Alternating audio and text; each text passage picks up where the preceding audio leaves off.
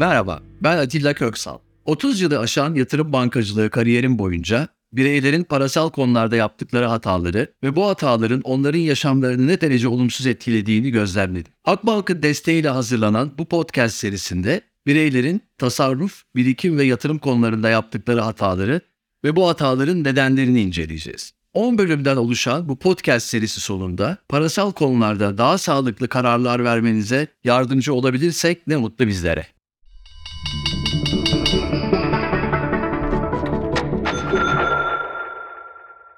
Bir önceki podcast'imizde bilişsel ve duygusal yanılgıların kararlarımızı nasıl etkilediğini konuşmuştuk. Bu bölümde kararlarımızı etkileyen üçüncü bir etkeni inceleyeceğiz. Sosyal etkileşim. Hepimizin başına gelmiştir. Bir arkadaş grubu ile izlediğimiz bir filmi grubun diğer üyelerinin çok beğenmeleri durumunda filmi beğenmediğimizi rahatlıkla söyleyemeyiz. Bir restoranda yemek veya içki seçimi sırasında arkadaşlarımızın tercihlerinden etkilenir, seçimimizi onlarınkine uydururuz. Bireyler birbirlerinin davranışlarından, tutumlarından, beğeni ve şikayetlerinden, bilgi birikimlerinden sürekli olarak etkilenirler. Bu karşılıklı etkileşim bireylerin kararlarında, düşüncelerinde, hislerinde, tutum ve davranışlarında değişikliklere neden olur. Bu değişiklikler bazen olumlu, bazen de olumsuz sonuçlanır. Toplum içindeki bireylerin davranışlarının özelliklerini ve nedenlerini inceleyen bilim dalına sosyal psikoloji deniyor. Bu bilim dalı bireyin sosyal çevreden etkilenen duygu, düşünce, inanç ve tutumlarını anlamaya çalışır. Bugünkü podcast'ime bir anımı naklederek başlayayım. Bir gün sıkça gittiğim bir restoranda bir yabancı fon yöneticisiyle iş yemeğindeydim. Yemeğin sonuna doğru bize servis yapan garson yanımıza geldi ve Atilla abi müsaade edersen bugün tatlılarınızı ben ikram edeyim dedi. Birazdan masamızın üstü o restoranın tüm tatlılarıyla doldu. İki kişinin yemesi mümkün olmayan bu kadar tatlıyı bize neden ikram ettiğini sorunca garson arkadaş bana bir şirket adı söyledi ve bana geçen sene içinde o şirketin hissesini almamı tavsiye etmişsiniz. Ben de bu tavsiye üzerine arabamı satıp bütün param ile o hisseden aldım. Hisselerin fiyatı çok yükseldi. Hisseleri sattım ve sayende ev aldım. Allah razı olsun dedi. O güne kadar prensip olarak müşterilerimiz dışında hiç kimseye hisse senedi alım satım tavsiyesi vermemiştim. Bunu duyunca hayretler içinde kaldım. Ayrıca o hisse hakkında hiçbir fikrim yoktu ve o güne kadar ne müşterilerimize, ne fonlarımıza, ne de kendi hesabıma almış olduğum bir hisseydi. Garson arkadaşa bu konuda yanıldığını, böyle bir tavsiyede bulunmadığımı söyledim. O ise benim söylediğimden emin olduğunu belirtti ve yeni bir tavsiyem olup olmadığını sordu. Ona yeni aldığı evde mutlulukla oturmasını ve böyle tüyolara kanıp büyük riskler almamasını tavsiye ederek ayrıldım. Bu olayın nasıl gerçekleştiği hakkında inanın hiçbir fikrim yok. Belki de o gün masamızda oturanlardan birisi o hisse hakkında bir yorum yaptı. Garson arkadaş da kulak misafiri oldu ve uzman olduğunu düşündüğü kişilerden işte duymuş olduğu bir tüyo üzerine çok da riskli bir işlem yaptı. İşin ilginç ve sevindirici yanı istatistiki olarak normalde zararla sonuçlanması beklenen böyle bir işlemin onu sonunda ev sahibi yapmış olmasıydı.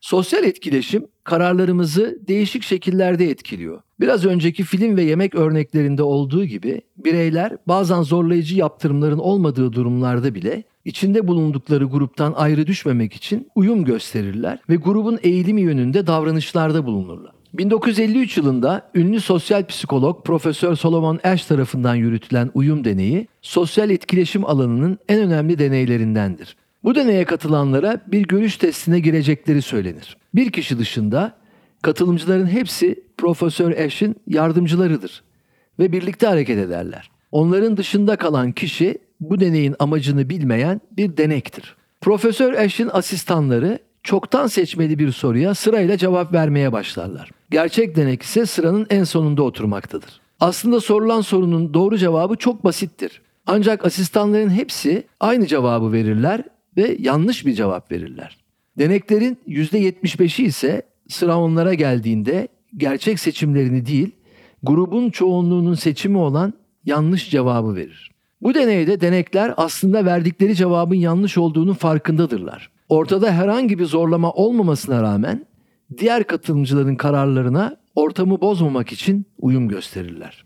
Yine çok bilinen bir sosyal etkileşim deneyinde Yale Üniversitesi öğretim üyelerinden Stanley Milgram, otoritenin bireyler üzerindeki etkisini ölçümlemiştir. 1960 yılında yapılan bu deneyde denekler beyaz önlük giyen bir araştırma görevlisinden deney hakkındaki talimatları alırlar. Bu talimatlara göre denekler ayrı odalarda oturan kişilere telefon ile sorular soracaklardır. Soru sorulan kişinin doğru cevap vermesi durumunda denek herhangi bir şey yapmayacak ancak yanlış cevap vermesi durumunda bir düğmeye basarak elektrik şoku ile onu cezalandıracaktır. Her yanlış cevabın ardından şokun derecesi arttırılacaktır. Deneklere ilk başta verecekleri şokların zayıf olacağı ama yanlışların artması durumunda şokların etkisinin artacağı ve acı vereceği söylenmiştir. Deneklerin bilmedikleri şey ise soru sorulan kişilerin Profesör Milgram'ın asistanları oldukları ve aslında elektrotlara bağlı olmadıkları ve şoklardan etkilenmedikleridir. Milgram deney öncesinde asistanlarına sorulara yanlış cevaplar vermelerini, şoklardan etkileniyormuş gibi davranmalarını ve ilerleyen aşamalarda çığlıklar atmalarını söylemiştir. Bu deneye katılan deneklerin %65'i beyaz önlüklü araştırmacılardan aldıkları ilk talimat doğrultusunda şokları arttırmaya devam etmişlerdir. İlerleyen aşamalarda asistanların çığlıklarından çok rahatsız olmalarına rağmen aldıkları talimat doğrultusunda deneylere devam etmiş ve cezaları en yüksek seviye olan 450 volt gelirime kadar sürdürmüşlerdir. İtaat deneyi olarak adlandırılan bu deney bireylerin olumsuz durumlarda rahatsızlık duymalarına rağmen otorite olduklarını düşündükleri kişilerin isteklerine uyma eğilimlerini gözler önüne sermektedir. Uzman olduklarını düşündüğümüz ve güven duyduğumuz kişilerin yorumları, görüşleri ve tavsiyeleri birçok başka konuda olduğu gibi finansal konularda verdiğimiz kararları da önemli ölçüde etkiler. Özellikle son yıllarda tanınmış ekonomistler, yatırım danışmanları, portföy yöneticileri sosyal medya üzerinden yaptıkları yayınlar ile kitlelere rahatlıkla ulaşabilmekte ve görüşlerini paylaşmaktadır. Birçok kişi yatırım kararlarını bu uzmanların görüşleri doğrultusunda almaktadır. Bu önemli bir hatadır. Bunun nedeni uzmanların verdikleri görüşlerin yanlış olması değildir. Ancak uzmanlar görüşlerini belli bir zaman diliminde o günkü piyasa şartları doğrultusunda verirler ve çeşitli senaryoları inceleyerek piyasaların ve veya belirli varlık sınıflarının gelecekte hangi yöne gideceğini tahmin etmeye çalışırlar. Kitlelere yönelik bu tavsiyelerin herhangi bir bireye uzun vadeli, sağlıklı bir varlık dağılımı yapması konusunda yardımcı olması beklenemez. Kaldı ki çok sık değişen piyasa şartları içinde uzmanların görüşleri de sıklıkla değişir ve bu onların tavsiyelerini dinleyerek yatırım yapan bireyleri kısa vadeciliğe yönlendirir. Ben iş hayatım boyunca genele yönelik jenerik yatırım tavsiyeleri vermekten kaçındım. Televizyon kanallarında bazı meslektaşlarımın verdiği işte bu hafta için önerdiğimiz varlık dağılımı %30 hisse senedi, %30 döviz, %30 Türk lirası mevduat türünden yatırım tavsiyelerini üzülerek izliyorum. Bu durum bazı uzmanların ne derece bilgisiz olduklarını gözler önüne seriyor. Bu tür bir yatırım tavsiyesi son derece anlamsızdır. Çünkü varlık dağılımı her bireyin ihtiyacına, risk algısına, gelecek ile ilgili planlarına, yaş grubuna ve bunlar gibi birçok değişkene göre şekillenir. Tüm dinleyicilere veya okuyuculara aynı varlık dağılımını önermek, hele ki bu varlık dağılımını astrolojik fallar gibi bu hafta için önermek kesinlikle yanlıştır. Yine özellikle yapmaktan kaçındığım bir şey de bireylere hisse senedi alım satım tavsiyesi vermektir. Özellikle hisse senedi yatırımları konusunda bilgi ve tecrübe sahibi olmayan bir kişiye hisse senedi alım tavsiyesi vermek büyük bir sorumluluk altına girmektir. Böyle bir tavsiyeyi verdiğinizde o hisseyle ilgili görüşünüzün değişmesi durumunda tavsiye verdiğiniz kişiyi arayıp yeni görüşünüzü bildirmek zorunda kalırsınız. Çok sayıda kişiye tavsiye veren birisinin bu sorumluluğun gereğini yerine getirmesi çok zordur. Bazı durumlarda ise güven suistimal edilir ve manipülatif amaçlarla kullanılır. Bilindiği gibi son yıllarda 1 milyonu aşkın yeni hisse senedi yatırımcısı piyasaya katıldı. Bunların birçoğu maalesef manipülasyon tuzaklarına düştü. Özellikle düşük piyasa değerli hisselerin fiyatlarının aşırı yükseldiğini ve bu yükselişlerin ardından büyük düşüşlerin geldiğini gözlemledik. Son yıllarda Twitter, WhatsApp veya Telegram gibi sosyal mecralar üzerinde gruplar kuran kişiler, grup üyelerinin güvenlerini kazandıktan sonra onlara hisse senedi alım satım tavsiyeleri vermekte ve onların yatırım kararlarını etkilemektedirler. Borsada oluşan suni fiyat hareketlerinin çoğunun arkasında bu grupları yöneten kişiler vardır. Sermaye Piyasası Kurulu'nun haftalık raporlarında bu tür grupları yöneten kişilerin önemli suistimaller yaptıklarını ve kendilerine güvenen kişileri zarara uğrattıklarını görüyoruz. Sosyal etkileşimin parasal konularda bizi sürüklediği istenmedik davranışların başında sürü davranışı gelir. Sürü davranışı yatırımcıların aynı varlığa veya piyasaya aynı zamanda ve aynı yönde işlem yaparak ilgili varlıkta veya piyasada oluşan fiyatları etkilemeleridir. Böyle bir durumda kişiler analiz yapmaksızın birbirlerini takip ederek piyasayı olumsuz yönde etkilerler. Bilindiği gibi borsaların temel amaçları menkul kıymetlerin organize bir piyasada kolay ve güvenli bir şekilde alım satımını ve fiyatların doğru oluşmasını sağlamaktır. Sürü hareketleri ise doğru fiyat oluşumunu olumsuz yönde etkiler. Genelde aşırı fiyat yükselişlerini büyük çöküşler, sert düşüşleri ise hızlı yükselişler takip eder. 1600'lü yıllarda Hollanda'da yaşanan lale çılgınlığı ve 1700'lü yıllardaki Güney Deniz balonu tarihteki önemli sürü hareketleri örneklerindendir. Ünlü bilim adamı Isaac Newton bile sürü davranışından payını almış ve tüm servetini South Sea yani Güney Deniz hisselerinde kaybetmiştir. 20. yüzyılın piyasa balonlarının ilki büyük buhran öncesinde gözlenen ve 1929 yılında Wall Street'in çöküşüyle sonuçlanan hisse senedi balonudur. 1990'lı yıllarda teknoloji hisselerinin aşırı değerlenmesiyle oluşan dotcom balonu, internet ve e-ticaret şirket hisselerinin aşırı değerlenmeleri ve ardından yüksek ölçüde değer yitirmeleriyle çok sayıda yatırımcı iflas etmiştir. Geçtiğimiz birkaç yıl içinde ise kripto paralarda yaşanan sürü hareketi aşırı yüksek değerlenmeleriyle sonuçlanmış, milyonlarca insan bu modaya kapılmış, önce yüksek kazançlar edip ardından büyük zararlara uğramışlardır. Ülkemizde 8 milyona yakın kripto para hesabı olduğu söyleniyor. Bu neredeyse toplam hisse senedi hesap sayısının 3 mislidir. Bireylerin sosyal etkileşim sonucu birbirlerinin davranışlarını tekrarlamaları sosyal bulaşma olarak tanımlanır. Sosyal bulaşma bir toplumun yatırım kararlarını etkileyen önemli faktörler arasında yer alır. Toplumdaki belirli varlık grupları hakkındaki ön yargılar çoğunluğu etkiler. Bakın Türk yatırımcılarının bazı varlık grupları hakkındaki düşünceleri nelerdir?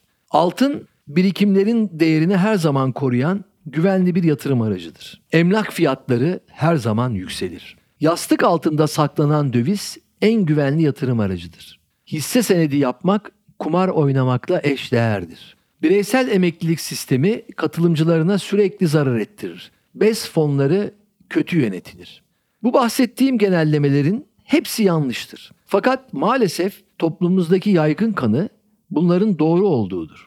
Bireysel emeklilik sistemine katılmamak, yatırımları yastık altında saklamak, hisse senedine bilinçli yatırımlar yapmamak, uzun vadede yüksek bedeller ödeten veya fırsat maliyetleri yaratan önemli hatalardır. Sürü davranışında bireyler herhangi bir bilgiye dayanmadan başkalarının davranışını taklit ederler. Sürü davranışının değişik bir türü olan bilgi şelalesinde ise bir birey başka bir bireyin piyasalar veya bir yatırım aracı hakkında kendisinden daha bilgili olduğunu düşünür ve onun davranışını taklit eder. Bu davranış bilgili olduğu düşünülen bireyin aldığı bir hisse senedini satın almak olabilir. Bu kişi kararını bir arkadaşıyla paylaştığında arkadaşı da o hisse senedini alır. Bunları gören üçüncü bir şahıs aynı hisse senedini alır ve bu böyle sürüp gidebilir. Uzman olduğu düşünülen kişi dışında bu grup içinde yer alan bireylerin hiçbirisinin o hisse senedi hakkında herhangi bir bilgisi yoktur. Hepsi birbirinin kararının doğru olması gerektiğini düşündüğü için alım yapmıştır. Kolaycılığa kaçan,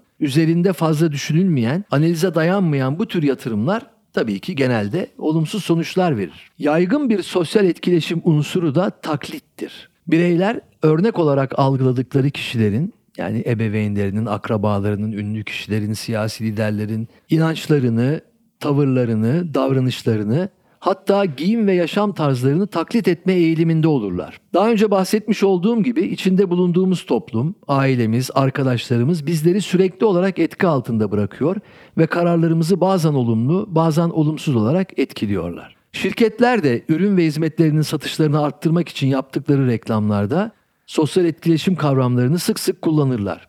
Bu davranışsal müdahalelerin amacı bizlere normalde almayacağımız ürünleri satın aldırmaktır. Bu tür müdahaleler özellikle muhteşem cuma gibi günlerde veya sevgililer gibi günlerde zirveye çıkar. İçinde bulunduğumuz dönemde mevduat faizlerinin enflasyon oranının çok gerisinde kalması vatandaşlarımızı önce döviz ve altına ardından kur korumalı mevduat hesaplarına yönlendirdi. Kurların son aylarda yatay seyretmesi kur korumalı mevduat hesaplarının cazibesini azalttı ve yatırımcılar kitleler halinde hisse senedi yatırımlarına yönlenmeye başladılar. Bireysel hesapların takip edildiği Merkezi Kayıt Kuruluş verilerine göre Borsa İstanbul'daki hisse senedi yatırımcısı sayısı 2022 yılı içinde 600 bin kişinin üzerinde artış göstererek yaklaşık 3 milyon seviyesine geldi.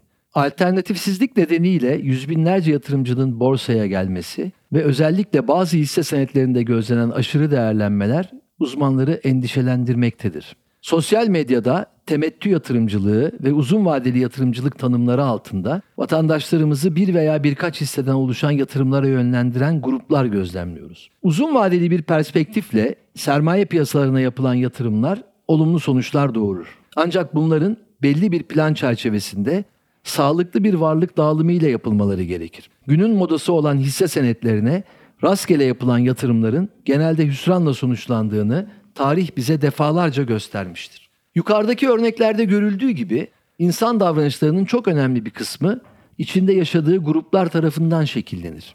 İnsan kimlerle birlikte yaşarsa bir süre sonra ister istemez onlar gibi davranmaya başlar. Toplumsal kurumlar içindeki en küçük yapı olan aile etkileşimin ve benliğin kaynağı durumundadır. Birçok konuda olduğu gibi parasal konularda da en kalıcı etkileri ailemizden alırız. Ebeveynlerimizin ve yakın çevremizin parasal konulardaki tutumları, yaptıkları doğrular ve yanlışlar, bu konularda bizlere aktardıkları bilgiler ve değerler, gelecekteki finansal davranışlarımızı belirleyen en önemli faktörler arasında yer alırlar. Bu nedenle ebeveynler olarak her konuda olduğu gibi finansal konularda da çocuklarımıza örnek olmalıyız. Evet, bugün de bu kadar. Sağlıcakla kalın.